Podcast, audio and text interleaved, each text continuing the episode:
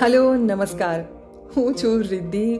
Welcome to સંવાદ Gujarati stories season three જીવનમાં ને આપણે જ્યારે કંઈક અલગ કરવાનું વિચારીએ પેશન અને પ્રોફેશન આ બંનેનું અંતર શૂન્ય કરવાનું વિચારીએ, ત્યારે સવાલો સવાલો તો ઘણા ઉઠે. સમાજમાં અને એથી વધારે મનમાં. વિચારો બધું વિચારો.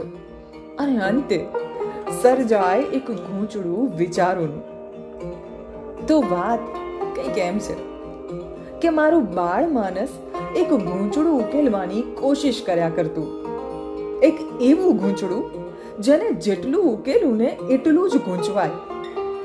એ ગૂંચળું આંકડાઓનું એ ગૂંચળું જે ફેલાઈ જાય, અનંતમાં અને મારા વિચારોમાં આવી જાય શૂન્ય વકાશ અને મન? અચાનક એક વિશાળકાય જાહેર ખબરની નીચે પૂંદડી કરીને લખેલા ઝીણા ઝીણા અક્ષરો જેવા વિચારોથી ભરાઈ જાય. વિચારો એટલા વેગથી આવે, જાણે ગાંડી દૂર થઈ હોય કોઈ નદી વર્ષા ઋતુમાં. વહી જાય. બધું જ મારા વિચારો સહિતનું અને ફરી ફરી રહી જાય મારી ડાયરીના પાના ખાલી ને ખાલી. થઈ જાય વેરાન કોઈ કબ્રસ્તાનની જેમ ને પાછું પેલું ભાષાનું ભૂત ધૂણવા લાગે મારા મનમાં. જ્યારે આ સમાજ મને બતાવે મને સમજાવે એક સફળ વ્યક્તિની પરિભાષા. ત્યારે ફૂટી જાય.